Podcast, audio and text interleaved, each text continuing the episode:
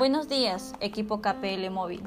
Te saluda María Suya, del área de formación. El día de hoy hablaremos sobre los ciclos de facturación.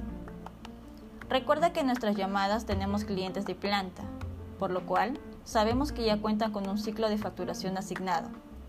Asimismo, sabemos que al realizar un cambio de plan, el cliente mantiene su mismo ciclo de facturación. Se respetará el inicio de ciclo y el último día de pago. Recuerda que contamos con cinco ciclos. Para comenzar, tenemos el ciclo treinta y uno, donde el inicio del ciclo es el primero de cada mes y su fecha de vencimiento de pago es el veintidós. Luego está el ciclo cinco, que comienza los seis de cada mes y su fecha de pago son los veinticuatro. Además, contamos con el ciclo quince, donde inicia el ciclo el dieciséis de cada mes y su fecha de vencimiento es el cinco. También contamos con el ciclo diecisiete, que comienza los dieciocho de cada mes y su fecha de pago son los nueve. Por último, contamos con el ciclo veintitrés, el cual inicia los veinticuatro de cada mes y tiene como fecha de vencimiento del recibo los doce.